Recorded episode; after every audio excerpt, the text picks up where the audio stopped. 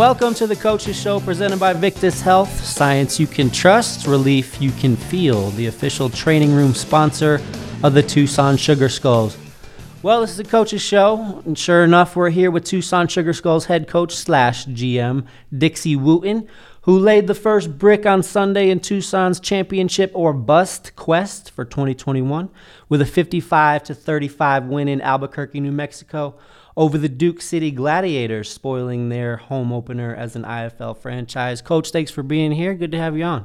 Oh man, glad to be here, man, Brandon, man. You know, it's it's a great feeling, man. You know, just to be a part of this organization, man. You know, having great ownership, having great, you know, just all around people around you, man. It's it's it's it's a surreal feeling. I appreciate being here. We had to wait a little while, a little bit longer than usual for this season, of course, with the COVID stuff going on in 2020. So, the build up for this one has been pretty intense and pretty long, but we're all pretty excited and ready to get going here. We're to have this show kind of fleshed out as we go. This is the first episode, of course, so we're to kind of use it as an introductory show. So, what we're to do is we're to introduce ourselves. I'm to talk about what I do. Coach is to talk about what he does. And uh, we're to go over a little bit of the personnel, coaching staff, and the players. And uh, recap the first couple games because two games have already happened. The Skulls are one and one. They won on Sunday, of course, as we said, in Duke City. Then we're going to talk a little bit about the IFL teams that have impressed so far through 2021. And then kind of get into the home opener, which is a big one here on Saturday. We're playing the Iowa Barnstormers. Of course, coach is a little bit familiar with the Barnstormers, having uh, brought them their first championship, the first championship, I believe, in the city of Des Moines history, right? Absolutely, absolutely. Well, we get into the introductions. My name is Brandon Ensign. I'm the videographer for the team. Uh, I did this uh, same position in 2019. It's pretty much if you go onto the YouTube page or any one of the social media pages for the team, probably about 95% of the videos that you see on there done by me, including there's a, a 22 minute documentary up there recapping the first season. So if you, anybody wants to brush up on what happened in 2019, the Sugar Skulls made the playoffs in their first year. Just go ahead and click on that uh, season recap happy to have Coach here, of course. And um, let's get a little bit into uh, talking about you, Coach. Uh, let us know a little bit about uh, your background and kind of what you do and coaching history. I know you were a player, right? So let's get into all that. Yeah, man. Um, I'm Dixie Wooten, head coach and general manager of the, of the Tucson Sugar Skulls. Um, born and raised in Houston, Texas. Um, you know, just been coaching for um, 17 years, played for 11, and you know, just you know, just been around the game a long time, man. My father um, was a was a football coach. My uncle was a football coach, so football was in my blood the whole time, man. So you know, I, I feel like I couldn't do nothing else because at the end of the day, you know, football is all me. So, coach actually is pretty uh, distinguished player in the indoor football league himself. Uh, 2009 was the first year of the current indoor football league, and coach, you were actually uh, on two teams that first year. Absolutely, right? yeah. Go ahead, talk about that a little bit. It's River City and Wichita, right? Yeah, it was um it was it was a crazy thing that year, man. You know, I started off with the River City Rage and um a team in St. Louis. And um we was 9 and 1 and I was uh, I had 40 49 touchdowns to like 3 interceptions. And you know some things happened, you know, with me and the coach and you know um I you know I asked for a release and I went to um went to Wichita um Wichita Wild um, a team in Kansas.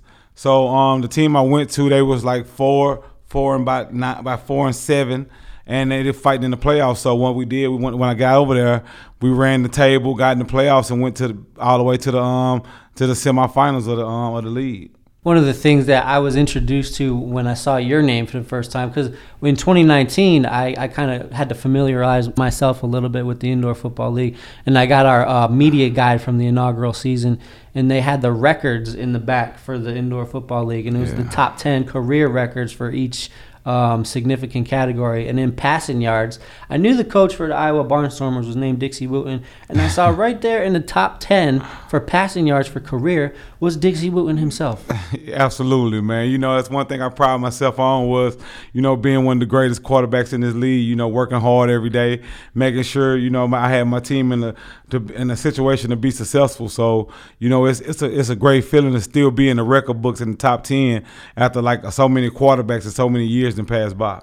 And then one of the big things that we're going to talk about too a lot on this show as the season goes on is the community stuff. Uh, Dixie big in the community, especially um, not only in Iowa where he just came from, but in Tucson now too. I'm sure everybody in Tucson is going to be familiar with not only the Sugar Skulls but this man right here, the 2010 Adam Pringle Award winner, which is. Uh, it's uh, focused on leadership in the community and doing things for the community and stuff like that. And Coach was a winner of that award. Talk a little bit about that, Coach, and what you do for the community. Yeah, man. Um, that, that Adam, the Adam um, Pringle Award was was huge to me. It's almost like in the NFL, the Man of the Year award. Like the you go in the community, you make sure you do right by these kids, man, in the community. You make sure you do right by the parents. You get out there, man. You go to schools. You you go to um, food drives. You go to you know clothing drives. You know to make sure sure that you're doing right by the community. That because the community is big for our team. Because if it wasn't for the community, we wouldn't have a team. So that's why you know every every team I go to, I'm always there. Like last year before um, COVID hit, we was going to a few churches, passing out, helping pass out, you know, food to people in need and things like that. So I'm always be in the community, and I and I guarantee you that you know Tucson will see me in the community a lot as well. That's right. As he said, he's already been doing stuff in the community a whole full year without any games to already get his uh, footprint in on Tucson and stuff like that. I've seen a lot of stuff. If you guys go to the social media pages for the Tucson Sugar Skulls on Facebook and Instagram and Twitter, there's already some stuff up there that they've been doing recently with the community, with the players and coach, of course. We're going to get into the uh, overview of the team personnel a little bit right now. We'll talk about the coaching staff first. You got to know Dixie a little bit right now. But um, let's talk about uh, your coaching staff from the from top to bottom. We have uh, your assistant head coach who deals with the offensive line too. His name's Al Alexander. Talk a little bit about Coach Alexander. Man, hiring Coach Alexander was a great, great move. One of my greatest moves, I think. You know, um, he knows he's a he's a Tucson native. He, he's he coach here, he coached the high school in Tucson. You know, so you know, hiring him, man, he, he's he's huge, man. He understand how the offensive line work because he was an offensive lineman in college you know, um, he's around the community. So when I need to know um, where do I need to go in the community, like to, to see kids and see, you know, things, food drives, he let me know. You know, also he's a he's a cool, calm, collective guy, man. He's a guy that when I get rah rah, he come to the side and cool me down and things like that. So having Al on the team, man, he, he, that's a huge add to this this program. And like he said, coach is uh, Coach Al is pretty big in Tucson. He coached for Salpointe Catholic, which is a pretty uh, a big powerhouse football program here in Tucson. Produced uh, Dennis Bene used to be the head coach uh, recently. I think Dennis retired, but you can see him at the sidelines, or at least you could in 2019 at every Sugar Skulls game. Uh, I got to interview him actually once in 2017. He's a good guy.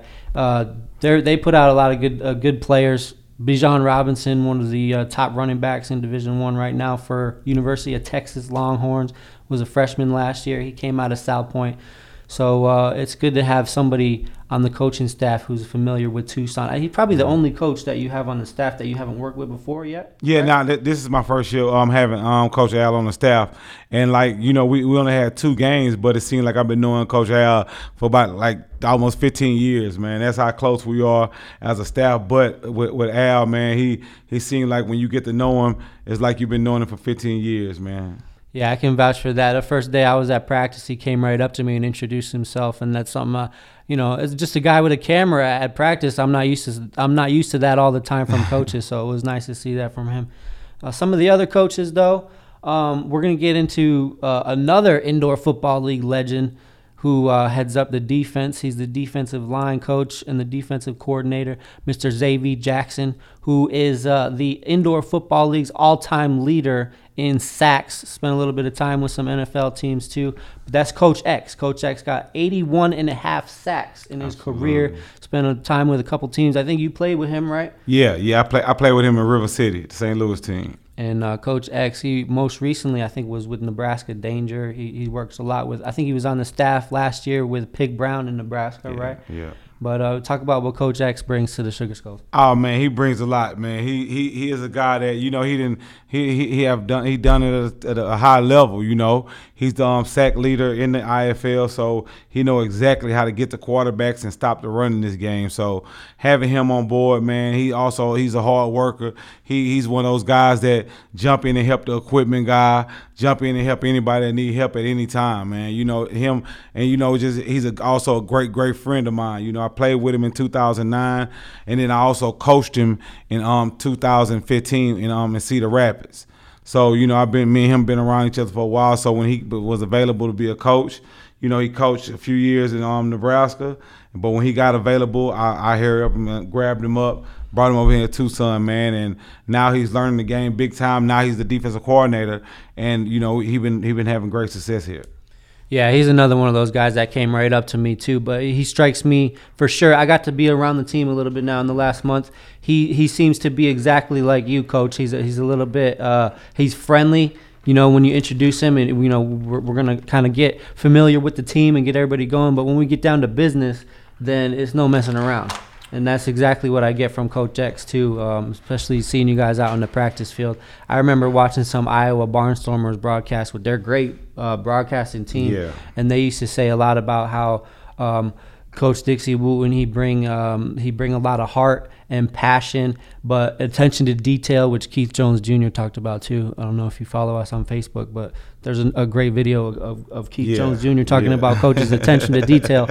Um, but that's something that with the attention to detail and the heart and um, but they get down to business too like that's what it is this is a business of course and um, there's no playing around once you get on the field like i remember coach you said something to me uh, or to the team rather about how um, I think it was at orientation. How you said, "I'm gonna be your friend off the field and stuff like that," but it's time to work when we get on the field. Talk a little bit about that. Yeah, man, that's what it's about. You know, um, at the end of the day, this is a professional organization, and it's it's we all are grown men. So you know, we got to treat each other accordingly. So when you when I see my guys out and things like that, we have fun. We talk about you know our kids. We talk about everything like that. You know, because we all at the end of the day have the same problems. You know, we we the good or bad. But when we step on that field, it's all about work. It's all about understanding what we have to do, and it's understanding since I'm the head coach is understanding it's the understanding about what what I need to have have done, you know, to make us better in this in, in this um, on this ball on this football field. And that's the great thing about it. So with my group this year, they understand it. So when we leave the field, it's all laughs and joke, but they know when we step on that field, it's all business. So it, it's it's important that it always be that way. And uh, moving on with the coaching staff too, uh, we got Coach Q. So we got Coach X, we got Coach Q. It's like a route. but uh, Coach Q is another one of your former teammates, and I think somebody you coached also too, Yeah. right in 2012 down in Texas. Yeah. Um, it's Anquanius Frazier, who was another guy that came right up to me and introduce himself, and it's just a great, real friendly coaching staff. But like Coach said, they get down to business too. Talk about Coach Q. Oh man, Coach Q, man, he's he's a good friend as well, man. You know, um, like I say, we I coached him in Allen, in Allen, Texas, in 2012. And you know, when he was available to be a coach, you know, he knew the system, everything like that. So I brought him with me in Minnesota in um, 2015. And you know, he um, what he started doing in Texas, he was training and he was training the kids in Texas in Daingerfield, Texas. He trained his son. So now, you know, his business that like all the kids are getting older, so he was ready to get back in coaching again. So I brought him back on, man. One thing about it is he he got a very high football IQ. He's one of those guys that can play every position. So it, it so since he play every position, he can teach every position.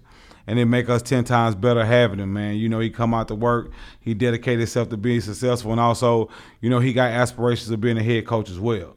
So he put in that work to try to try to meet that goal one day, so he can so I can see him on the, across the other sideline.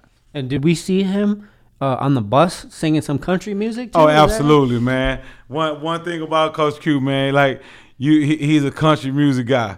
He want to listen to country music every day, all day, man. He, and he know every country music song. Coach Q, yeah, one of the first things that he said, he talks about Allen. I know you were uh, the coach there for a little bit in Yeah. 2012. That was my first introduction to the indoor football league. My first introduction to the indoor football league was in 2012. A lot of people who don't really know the indoor football league but follow the NFL um, might remember a certain wide receiver named Terrell Owens who was a member of that 2012 uh, Allen Wrangler staff. I'm sure coach is probably sick of talking about him at this point. That was probably all that was going on that year, right, coach? Uh, man, it was fun though, man. You know, we it was so many people that came out. You know, that wanted to, you know, just talk to To, you know, interview To and things like that. But you know, when when I first met him. And I, you know, I was a little nervous because of the fact that you watch you watch TV and you hear people say, "But man, that's one of the most hard-working men that I ever seen in my life when it comes to football."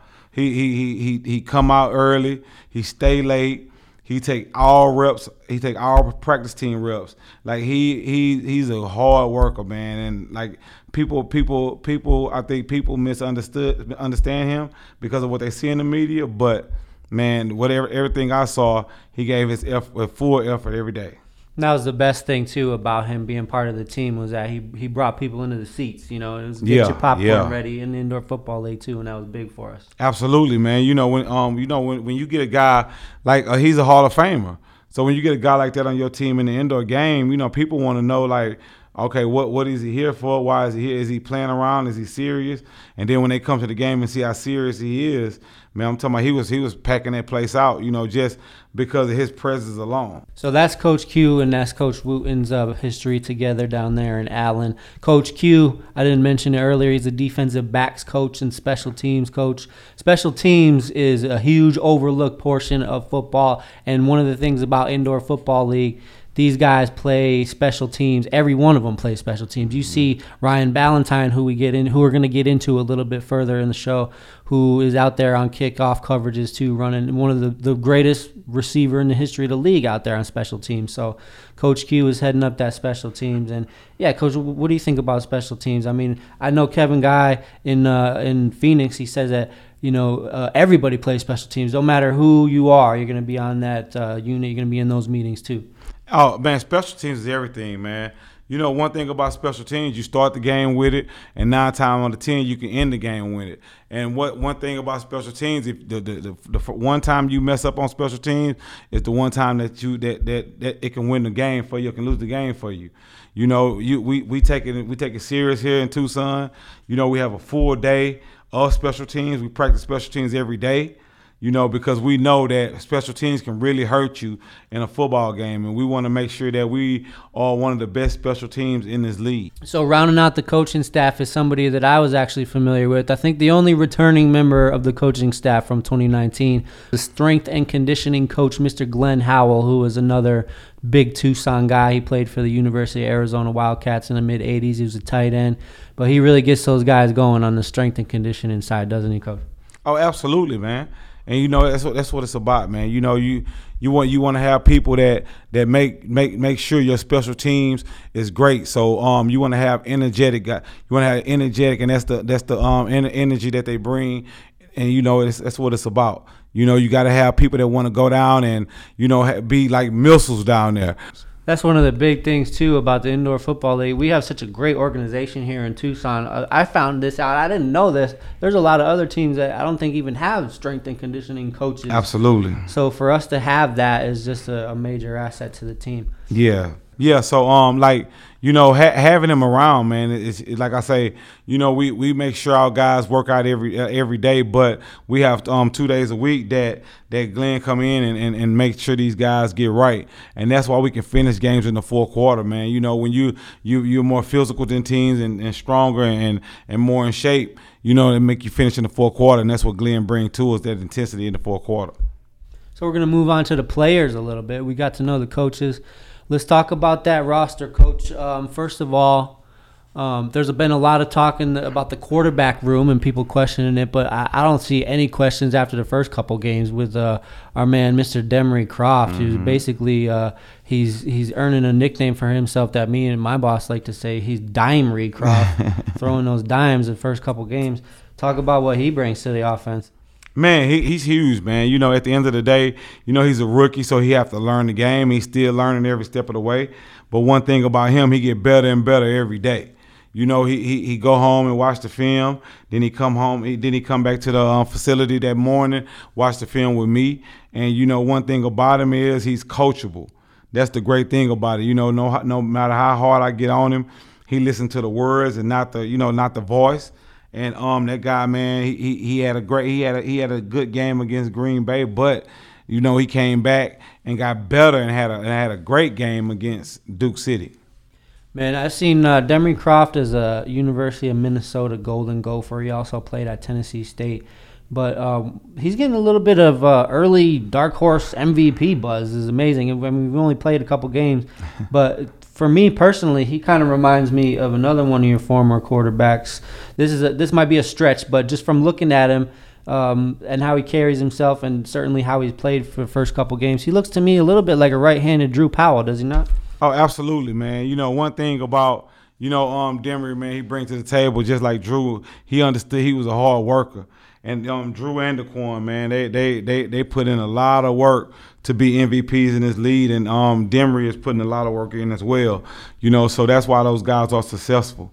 You know, and, and one thing about it is, you know, Drew is in Arizona, man. He he he go in there, he take leadership of those guys, and that's why they're having success down there. And then with Daquan, you know, he do the same thing. That's the first thing we always talk about in our quarterback meetings. You know, if you you have to be the leader. If the quarterback is not the leader, something wrong with that football team. Demry is bringing that same quality to our team now. That's why that week one to week two jump was so so amazing because he took leadership of his team. That's right. Let's not forget about Daquan Neal. Coach alluded to him a little bit. Uh, Drew Powell was the one that got uh, helped you guys get the ring in Iowa. But um, the last two seasons that Dixie Wooten has put together a full year as IFL head coach, he has had the Indoor Football League MVP as his quarterback with Drew Powell in 2018. He's now in the Rattlers. But Daquan Neal, who we're going to get to a little bit more in the show, he is still the quarterback with Iowa, and he's already putting together – uh, a, a, fine season and making a run for that second straight MVP.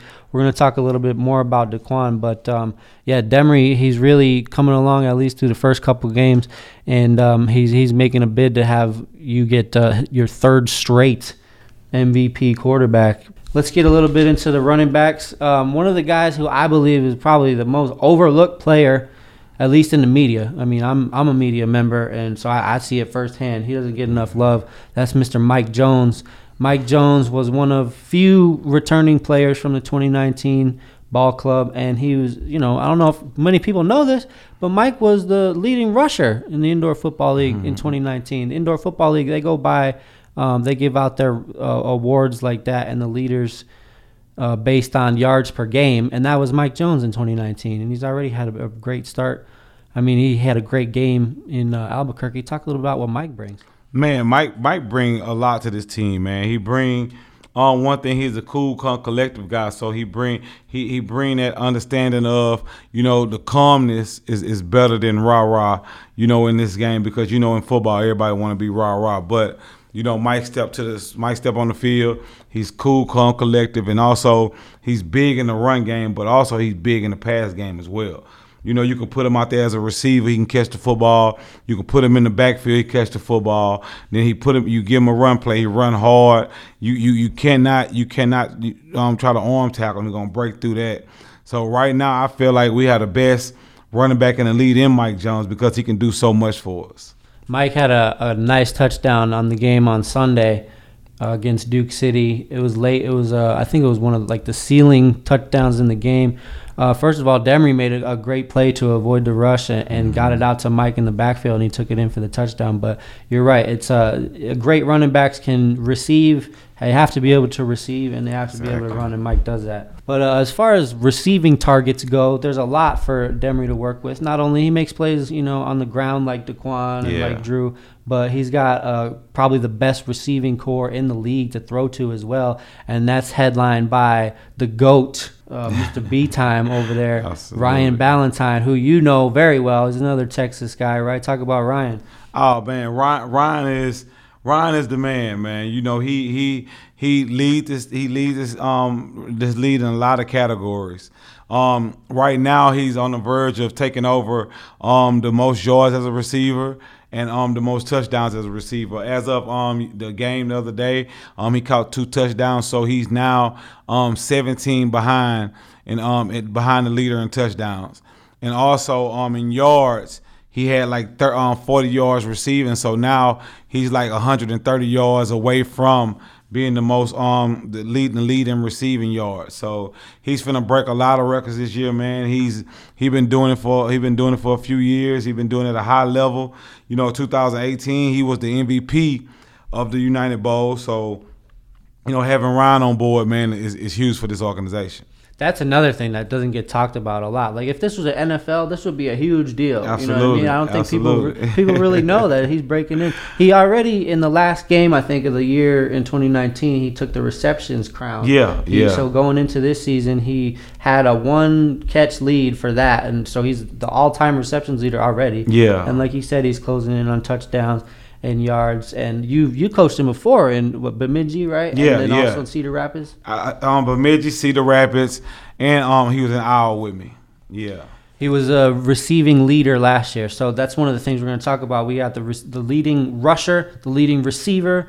We get into the defense a little bit. We got the, the leading sacker from 2019, so we got it all. But uh, we'll stay on the, the receivers a little bit because we got a couple guys uh, rounding out that receiver corps. Not only Ryan Balentine that you coached in Iowa, and that's um, we got Juju Augustine. Who, who Yeah. I when I heard the broadcast in Duke City when they called him Sheldon Juju Augustine, I see it on the roster. I'm like, he really go, he's going by that Juju, huh? Yeah, I'm telling you, man. That, that's his nickname from New Orleans, man. His his family gave it to him. But having Augustine back is huge, man. You know, he was one of those guys that was with me in 2018 when we won the championship. So he understand how you know the dedication is from us. He understand what we need to be do to do.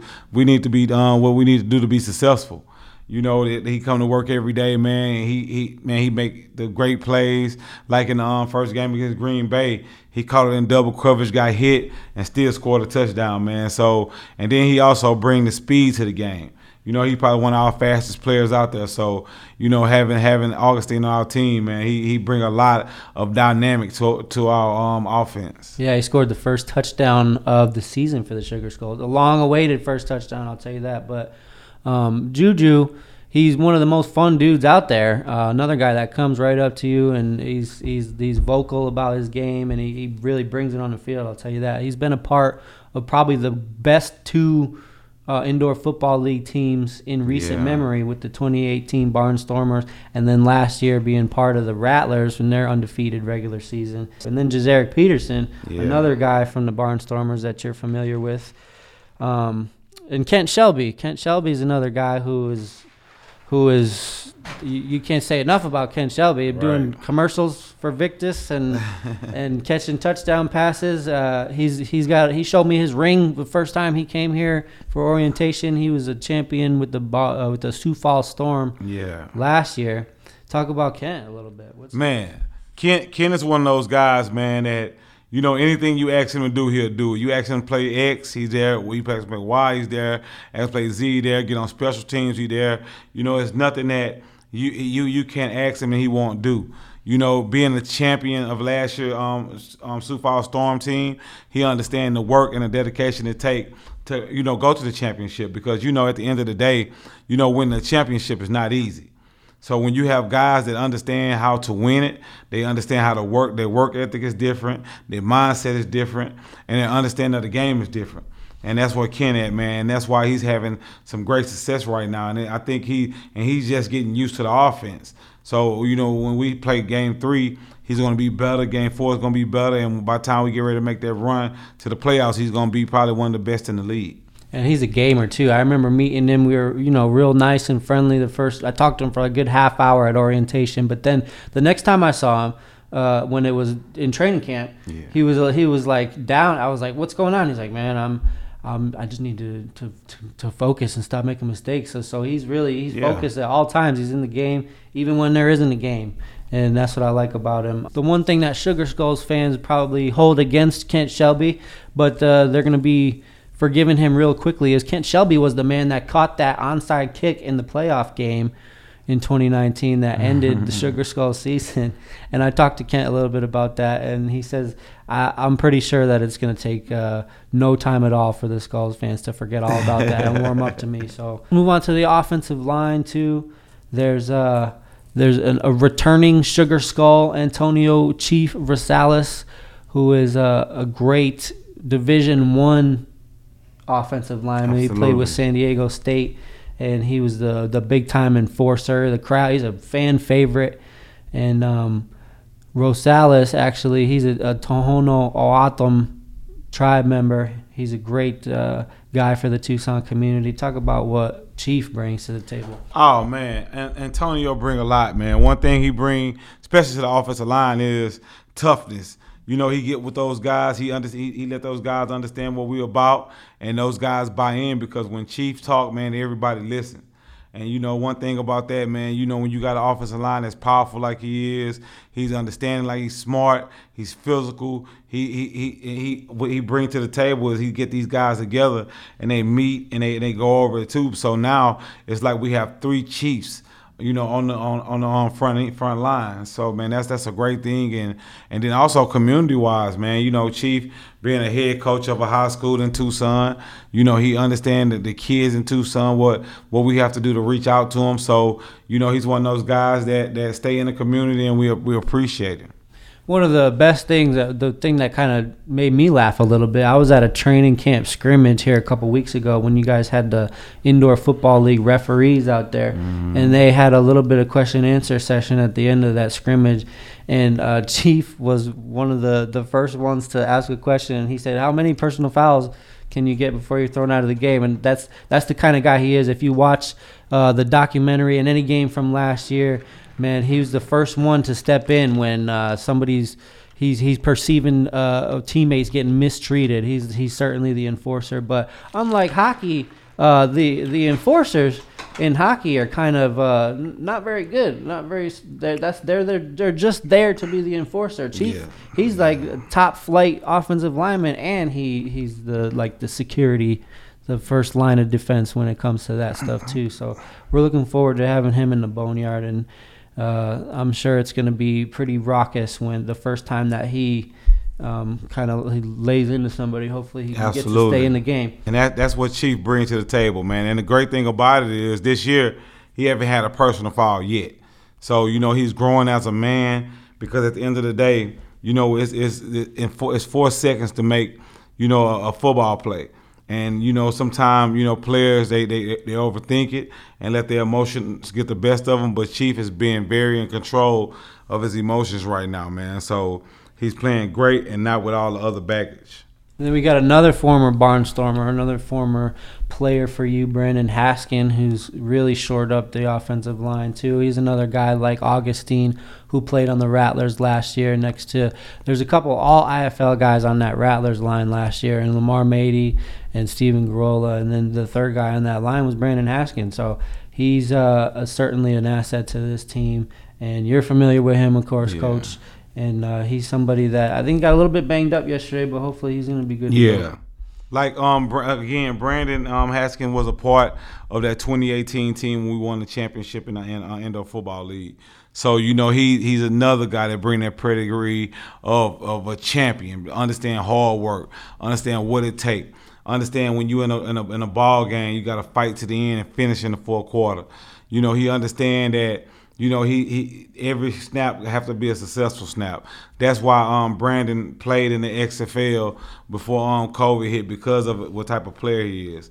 He got beat up a little bit yesterday, you know, leg wise, but he will be okay. You know, he'll be recovering by another about a week or two and be ready to go. He's got a great name too, Brandon. I love that. Yeah. But uh, center wise, we got uh, Cordell Brewster, yeah. who's um, really stepped up to the plate for us. He had a good game yesterday. Cordell uh, I talked to him a little bit. He's another good, one of them good guys. Cordell, uh, he played in Louisiana for his his uh, college ball, didn't he? Yeah, he played at um University of um, Louisiana Lafayette, um a D one program, man. And like I say, you know, having Cordell in that middle, man, he's he's he's tough. By six two, like two ninety eight you know, and, and he, he he makes sure that middle, no, pressure come from that middle, man. You know, having him, you know, he's a quiet guy. He's a fisherman. He loved going fishing every other day. So he even found, you know, fishing holes in, in Tucson. So you know that that's how that's how much he he loved fishing, man. But you know, football wise, by having him in the middle, you know, we get no pressure in the middle, man, and, and also, like I say, he's a he's a sponge when it comes to learning football. So, you know, you gotta appreciate a guy like like like Brewster, man. He's a, he's a great player, and he's also a, a great person. So we're to count on him a little bit as the season goes because uh, there's a little bit of uh, injuries going on in that offensive line, but Cordell stepped up. Like I said, we're to rely on him a lot. Let's move on to that defensive line, though, and the guys that X are to be working with. Um, the one that sticks out for me, one of my favorite players, I, I, really haven't even seen him yet at the Boneyard, but he's the, the IFL leading sacker from 2019, and he worked with X for a, little bit in Nebraska, too. He went to University of Florida. He bounced around a, a, bunch of really good D1 programs. Great talent, six foot five. He gets after you, gets after the quarterback. Uh, he gets in the quarterback's head with his mouth and, and gets after him with his legs and his, and his moves too. Chris Martin. Oh yeah, Chris Martin is the real deal, man. You know, he been doing on a high level for a long time, man. You know, last year in um the last season in Nebraska, he was the sack leader, man. He he gave he gave people trouble everywhere he went, man. You know, and that's one thing about great by having him here. You know, he understand the game. You know, he can get these young guys going on a whole nother level because when they see him work, they work a little tougher. You know, so having Chris on board, man, is special because now we he, he, he like I say, he get after the quarterback. He can stop the run. You know, he can make sure you know he can get back and hold um, running backs if he have to. You know, also he plays special team for us. You know, he he he he's one of those guys that will do anything that I ask about anything I ask as well. You know, we tell him to get in the community. He go he, he go to the community, he get into the community. You know, he do a lot of great things for this organization. I'd never seen a player that was so hands on uh, with coaching up his his other positional guys than I seen from Chris Martin. When I was at the practice the other day, that's all he was doing. He wasn't he wasn't even really doing drills as much as the other guys. He was coaching them up and and and he was giving a lot. There's a difference between good coaching and just just giving pointers, wasting somebody's time. Right. But he was actually giving stuff that was like, geez, I don't even know. I feel like I could step in and, and give a nice bull rush after what he was right. saying.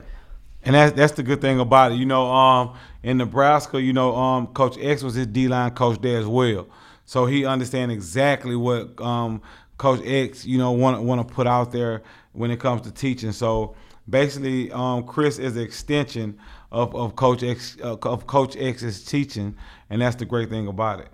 So along the, the along that D line also is another uh, indoor football league veteran, Terrence Fulham, who I remember seeing. I went to uh, San Diego for Sugar Skulls road trip, and of course the Strike Force came to the Boneyard a couple times last year. But got to got to see a lot of Terrence Fulham, and once I saw that we had signed him for 2021, I was pretty excited about him. Talk a little bit about what Fulham brings. You know, he bring a lot to the table. You know, he's a um, playmaker. You know, he's um he, he he's a straight he's a pass rusher. They get around that corner man, go try to get after that quarterback. Also, you know, when they try to these um they they try to run runs outside, he go chase them down, man. So you know, he bring a lot to the table, and he he understand the game big time. We also brought in a f- original Sugar Skull this week, who made his debut, his re-debut with the mm-hmm. team, I guess you could say. Shakur Phillip. Um, Shakur was uh, he he joined Fulham down in San Diego for the second half of 2019, but mm-hmm. he broke in with the Sugar Skulls. He was, like I said, one of those original Sugar Skull guys. I was surprised to see him in the building. I was like, "Am I having flashbacks here?" And and he's he's a good dude though, and he he had a nice game against Duke City. So we're hoping that he can come up big too. Yeah, man, he's huge, man. He like um one thing about him, man, he, he's low to the ground at about six one, but he's heavy at two ninety five. So and he quick feet, quick hands, and he gives centers a lot of problems, man. You know, and that's the great thing about having him here. You know, his first game was against Duke City, and he put he, he brought a lot of pressure in, up that middle. You know, to get that, um, Nate Davis off his spot. So you know, I feel like he's going to get better every week, and he's going to he's going to be ten times better when it comes to um, Iowa this week. And just so you know, Nate Davis, this is a guy with NFL quarterback experience. He's the only quarterback in the NFL or in the IFL, excuse me, that has taken has taken a bunch of snaps uh, in the in the NFL. He was a San Francisco 49er in 2009, 2010. He was the offensive player of the week in week 1 and you guys held him in check pretty well. I mean, 35 to 6 at halftime, had three first half interceptions So you know, this that was no he's he's no pushover that Nate Davis, and you guys handled him pretty well. Absolutely, man. We had a game plan, man, and we was gonna stick to our game plan no matter what. You know, we um we came out and we banged the receivers to slow them down because um the way Nate play football, he throw to a spot. You know, so he want those guys to be there on time. But when we um we banged them a little bit, they um knocked them off their route, and then we got pressure from our D line up the middle. So that's that's that was our that was our way to, you know, make sure he didn't get, you know, throw eight touchdowns and stuff like that. I'm getting a little bit ahead of ourselves. Moving on to the game recaps. Let's uh, let's talk about the linebackers. Of course, in the indoor football league, you, you basically have one linebacker every play. So we don't have a real deep linebacking corps. Nobody really does. It's a couple guys on each team. But there's a guy, TT Barber, who's going to be the linebacker for us this year. TT has got some big shoes to fill. Of course, you know Zach Allen was the first team All IFL guy for Iowa, and then he brought that same pedigree over to Tucson. He was mm-hmm. probably one of the best players in Sugar Skull's short history at this mm-hmm. point, being uh, All IFL in 2019 too. So talk about the the shoes or, or, what Zach brought to the table and what TT's gonna have to do to fill those shoes. Man, you um having Zach, man, it's hard to fill his shoes, man. You know he's a, he's a he's a natural leader that that that guys gravitate to because of you know the way that he worked, the way that he demand guys to um pay attention to him to to work hard. You know, TT is a is a rookie. You know, he um he he he don't have the grasp of the game yet, but he's one of the most athletic, you know, um linebackers I've ever seen.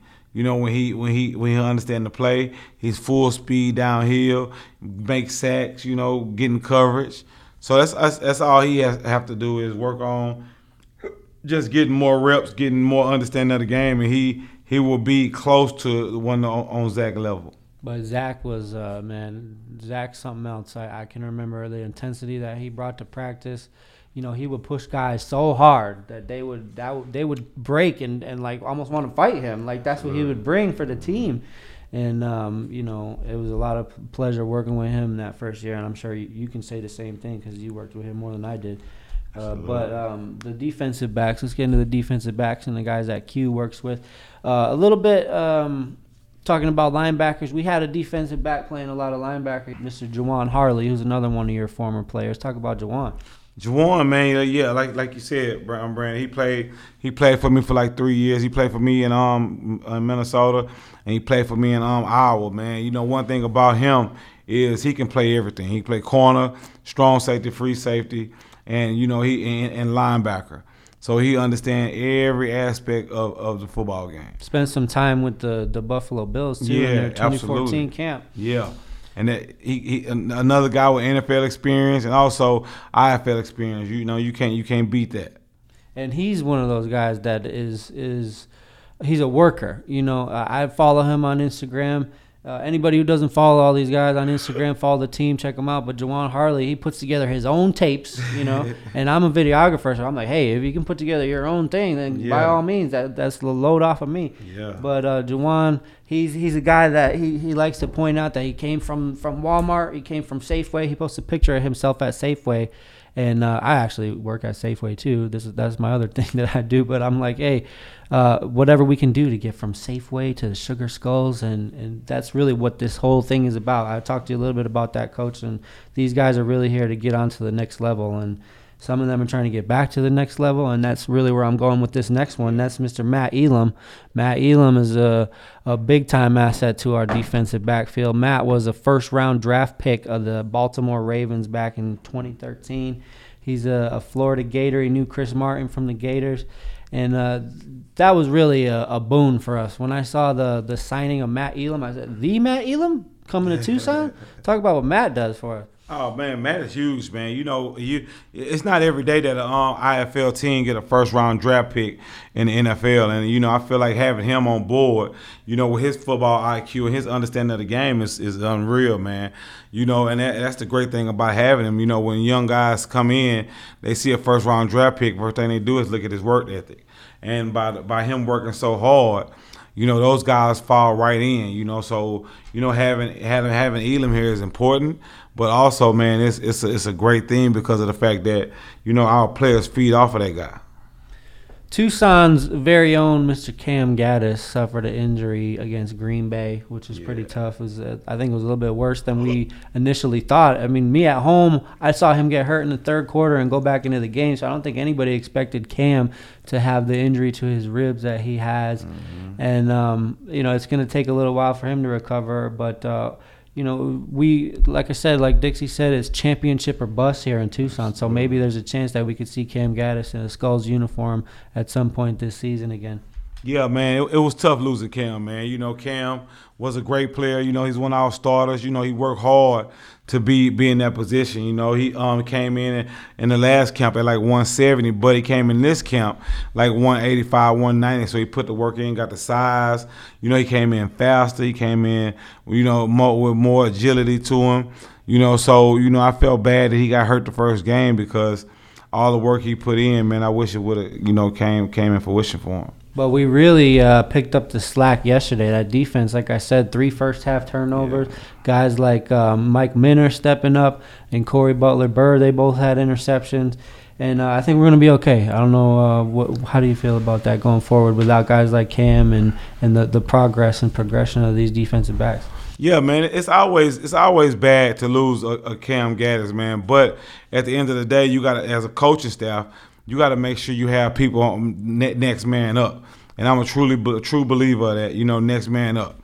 You know, hey, one guy hurt, one of our brothers got hurt. You know, we feel bad, but hey, the next man got to be up in there, and that's what it's about. So we talked a little bit about the importance of special teams in football and in the indoor football league. Uh, the only guy, the guy who solely makes up our special teams um, unit, is Mister. They call him Automatic Dan in practice, Dan Bowen. Um, Dan is probably. I had a little conversation with him. He's he's one of the few guys out there that's older than me. I'm, yeah, I'm so used to everybody being in their twenties and stuff. But Dan, he's uh he this is his first year in the indoor football league. He kicked a little bit in arena, but uh, he's he's a, he's a good dude to talk to. And the, and the best thing about it is that he makes kicks. So he's really going to be an asset to us too. I think. Yeah, most definitely, man. You know, um, with my kicker, I don't ask a lot from my kicker, but with Daniel he do everything I ask him to do, and he work on it, and he do it great. Like um, he, he you know um, just with the Duke City game, he was well Green Bay game, he was four for four with extra points. In the Duke City game, um, he was seven for eight because we got one block. You know, so so he's doing a great job kicking extra points, and then also he had a great game of kicking um fit, uh, I mean kickoffs off. He was kicking in the back of the end zone, giving his guys time to get down there, and we got down there and made plays. Every it's like every kickoff we um covered was inside the 15, and that's perfect in his league. And that's a big deal too to have somebody that can uh, boom it down to the end zone and potentially put it through the uprights because right. the deuce is a rule now this year in the indoor football league, which wasn't around before in 2019. Uh, the deuce, for anybody who doesn't know, is uh, within the last minute of the half. If you can kick the field, if you can kick through the uprights, that'll be two points. With that, with that um, rule, um, the deuce you can only do it with one minute left in the second quarter and one minute left in the fourth quarter. So that make the game a little, you know, different because of the fact that now, say if you go you go up seven, and you um you come back and another team score and they tie the game up, and say you got one second left on the um clock, you can um basically kick a long field goal, and um I mean kick a long deuce and hit that and win the ball game. So it, it brings a different dynamic to the to the rules. So we kind of went over most of the whole roster. Hopefully, there's a couple other guys. We can talk about everybody, but hopefully, there's a few more guys that are going to step up and and uh, make the show here yeah. during the season. I'm sure there will be. But uh, who are some guys? I mean, obviously Ryan Balentine is uh, hopefully going to have a, a, great moment for us to to be proud of this season when he overtakes those yards and touchdown records. But who are some other guys that you're, of course, Demry Croft. Who are some other guys that you're excited about um, for this upcoming season, Coach? Just um guys that you know you usually don't you, you hit on hear their name.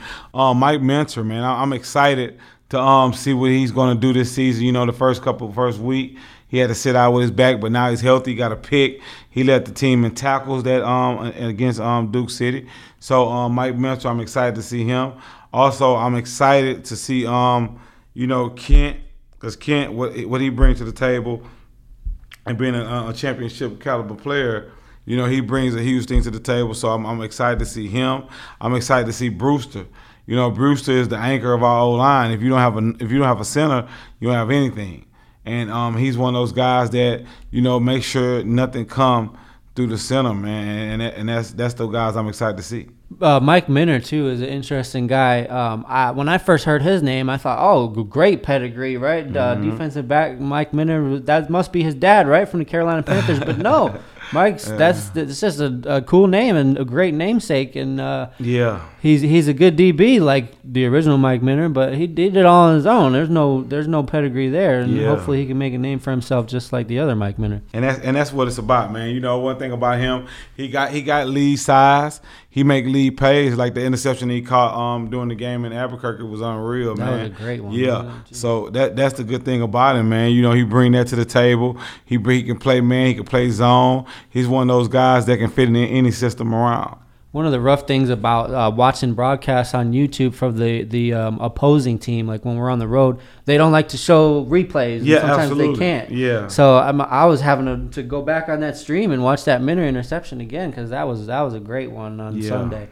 But uh, so those are pretty much the players that we're working with this year. Of course, we're going to talk about more of them, and hopefully some of the ones that we didn't talk about are going to pop up, like I said. But uh, we kind of touched upon the Albuquerque game. Uh, you know, not much else to say other than the fact that it was a. Uh, I talked to coach during the week, and he said, you know, hey, hey we're going to be back, and and just had to shake off some rust from the Green Bay game. They had what four games yeah. before yeah. we did, so you know we're going to be ready. And boy, were we ever! So talk about the the transition from what happened at Green Bay and how you guys were able to correct that, and not only correct it, but in such. Um, such positive uh, and uh, complete fashion in Duke City. So um, when we went to Green Bay, you know, it's our first game. We got a lot of players that never played this game before. So you know, you got to think about the speed of the game, the first game of the season.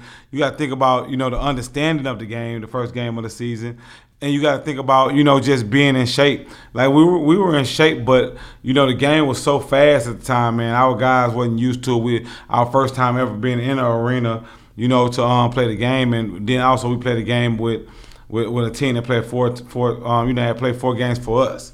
So our guys, we made a lot of mistakes. We ended up losing the game 42-36, but we had 12 penalties for 92 yards, and they only had 106 total yards.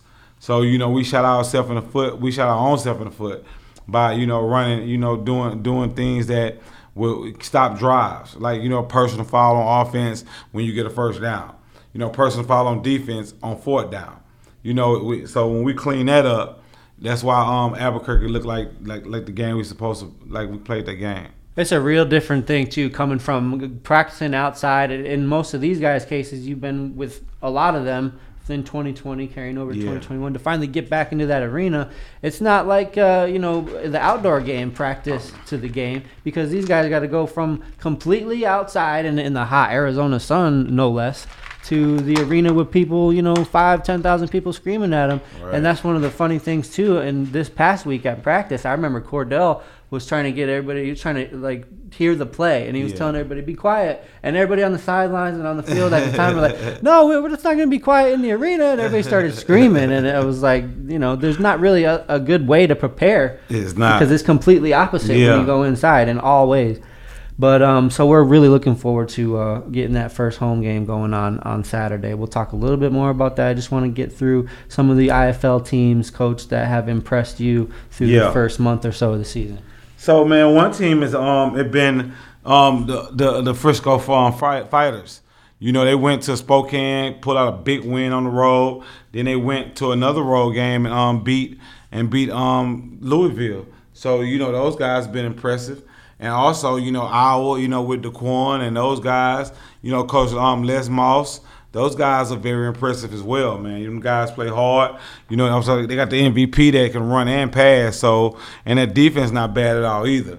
You know, that's another um, Iowa Barnstormers. That's another team, and you know, it's just it's just um like a few more. You know, the thing about this league um this year, Brandon, I feel like everybody everybody is good everybody can beat somebody on any given um day, and that's the great thing about it, man. So you know, I'm a, I'm a, I'm a coach, but also I'm a fan of this league, and you know, I like looking around at these great coaching staffs that's on t- on teams, and you know, and now you know, it's coming apart. Like shoot, everybody except two teams have a win, and I think them other teams that have a win as well too down the road. Yeah, the league is really growing. I mean, there's uh, expansion, of course, that took place. There's even some expansion teams that had to sit out this year because yeah. of COVID stuff. So we're going to have 18 or more teams in 2022. But even with the 12, we, we went from 10 to 12 really 2019 right. to 2021. Right. The parity is is crazy for mm-hmm. the first. I don't know if that has anything to do with the COVID and the fact that there was four teams that had to start before most of the other ones. But looking back on 2019, there was a good like you know the Rattlers were undefeated most of the year, and then there was the playoff teams in the middle, and then a, a good separation between the last four yeah, teams. Yeah. There's not anything like that going on this year. It's like everybody has a chance to beat anybody on, on any given day. I'm telling you, that's how it is, man. And that that make the league great, man. You know, just when you step on the field and you know that anybody can win, that's what make the league great. Instead of having a team that you think is gonna show up and just beat everybody, you know, you don't want that in a football league. So, you know, the great thing about it is that these owners understood that, so they went and got great coaching.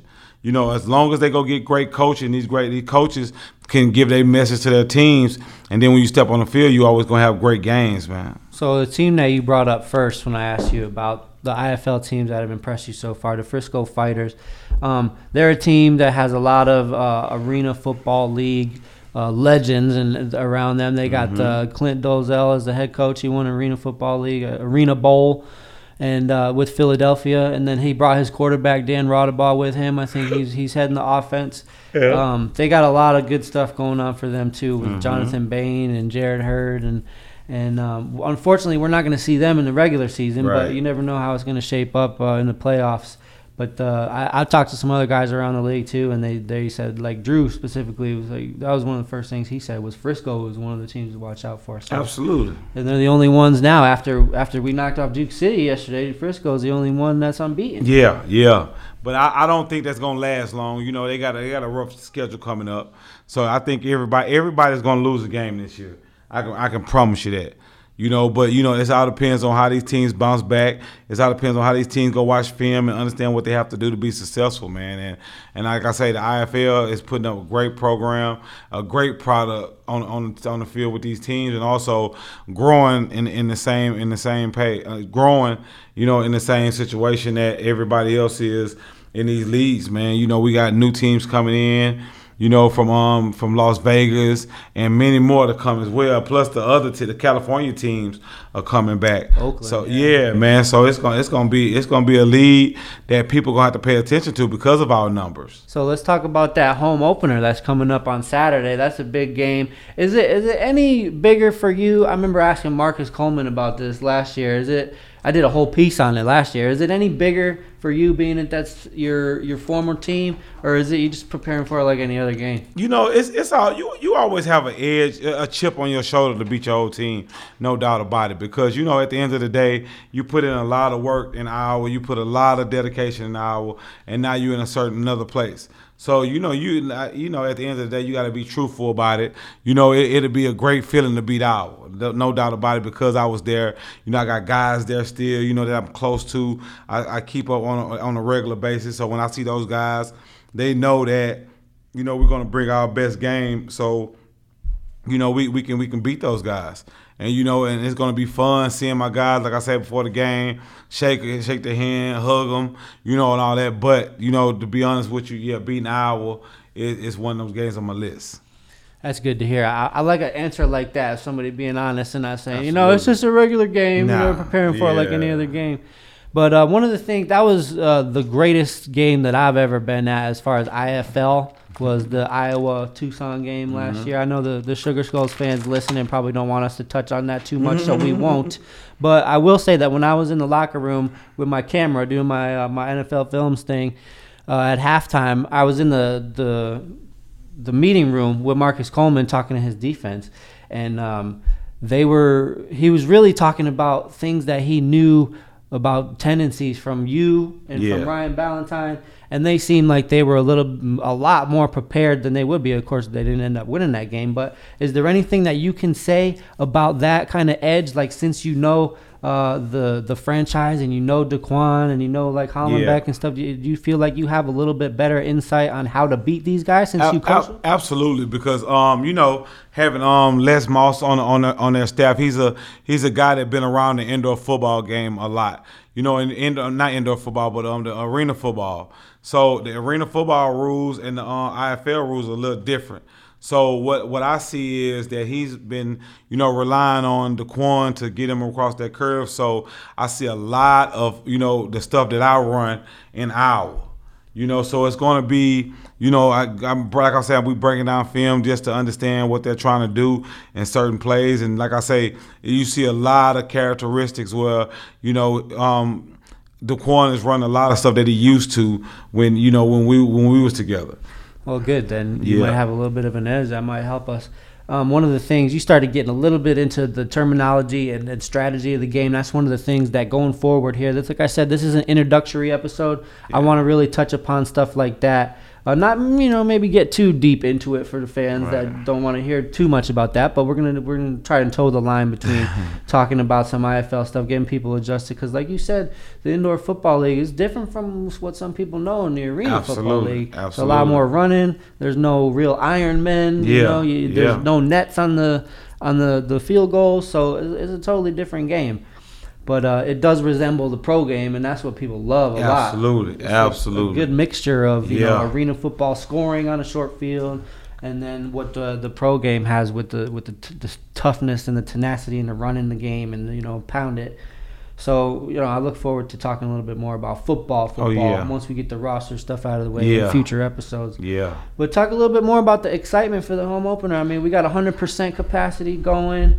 Um, I know there's not a whole lot of guys on the, the Barnstormers anymore from, from when you were there, right? I mean, besides Daquan and, and Hollenbeck and, and Dem, uh, Demarvius Lovin, who was here. Yeah. Neil and Lovin were here for a little Yeah, bit. and yeah. They're back there. But other than and, than those guys and, and Chriswell, there's really not a whole lot of guys Yeah. left. Well, um, it's a few more other guys. You got TJ. You know, it's about like about it's about, about seven, eight guys that's still on that team that I had in the 2019 season. You know, but man, it's going to be exciting. You know, our first home game. You know, um, we 100% capacity. Thanks to um, Pima, you know, County for making that decision for us. We really appreciate it. You know, we know that our um, our county is, is pro business, and, and and it's making sure that we know that you know they care about our business as well. And you know, and and opening up 100% is huge, man. You know, we're gonna have everybody in the building.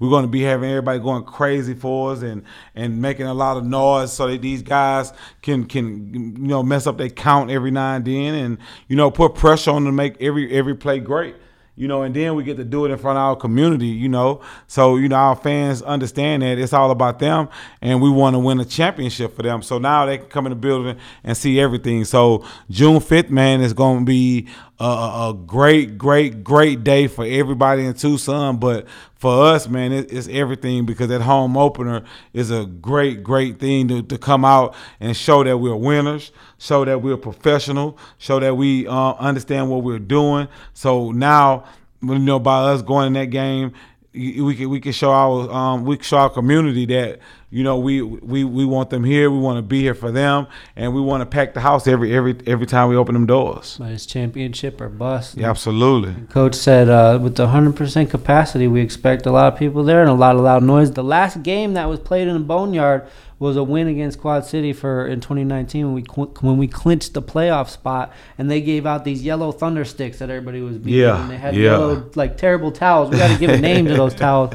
Hopefully, there's going to be a lot of that going on on Saturday, but I'm excited. There's still tickets on sale too if you want to go to TucsonSugarskulls.com or call uh, 520-573-3000 for tickets. We're looking forward to uh, packing the boneyard as, and breaking some attendance records and making it as full as we can for that game. So everybody's real excited about that. Uh, come on out and join us, and if you can't, then tune in on YouTube. The stream is going to be live on YouTube on the Indoor Football League channel. So we hope to see all of you Sugar Skulls fans out there on Saturday. Again, it's going to be the Iowa Barnstormers, Dixie's former team, and the former team of a lot of players on the team, actually. so it's going to be a real, real big event. First game of the season after a long, long wait.